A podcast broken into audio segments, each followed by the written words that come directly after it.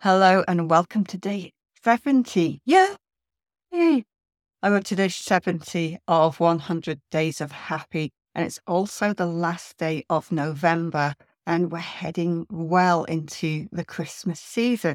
So I thought do an early Secret Santa, send someone a gift.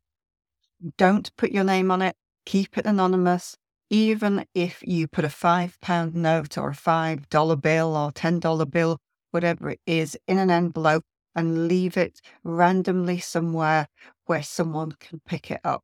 And put out the intention that the person who finds the gift or receives the gift is worthy, is for whatever reason in greater need of the gift than you are.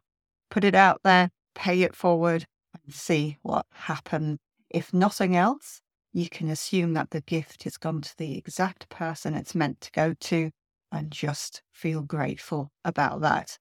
I hope this inspires you today. Have an amazing day, and I look forward to seeing you in December.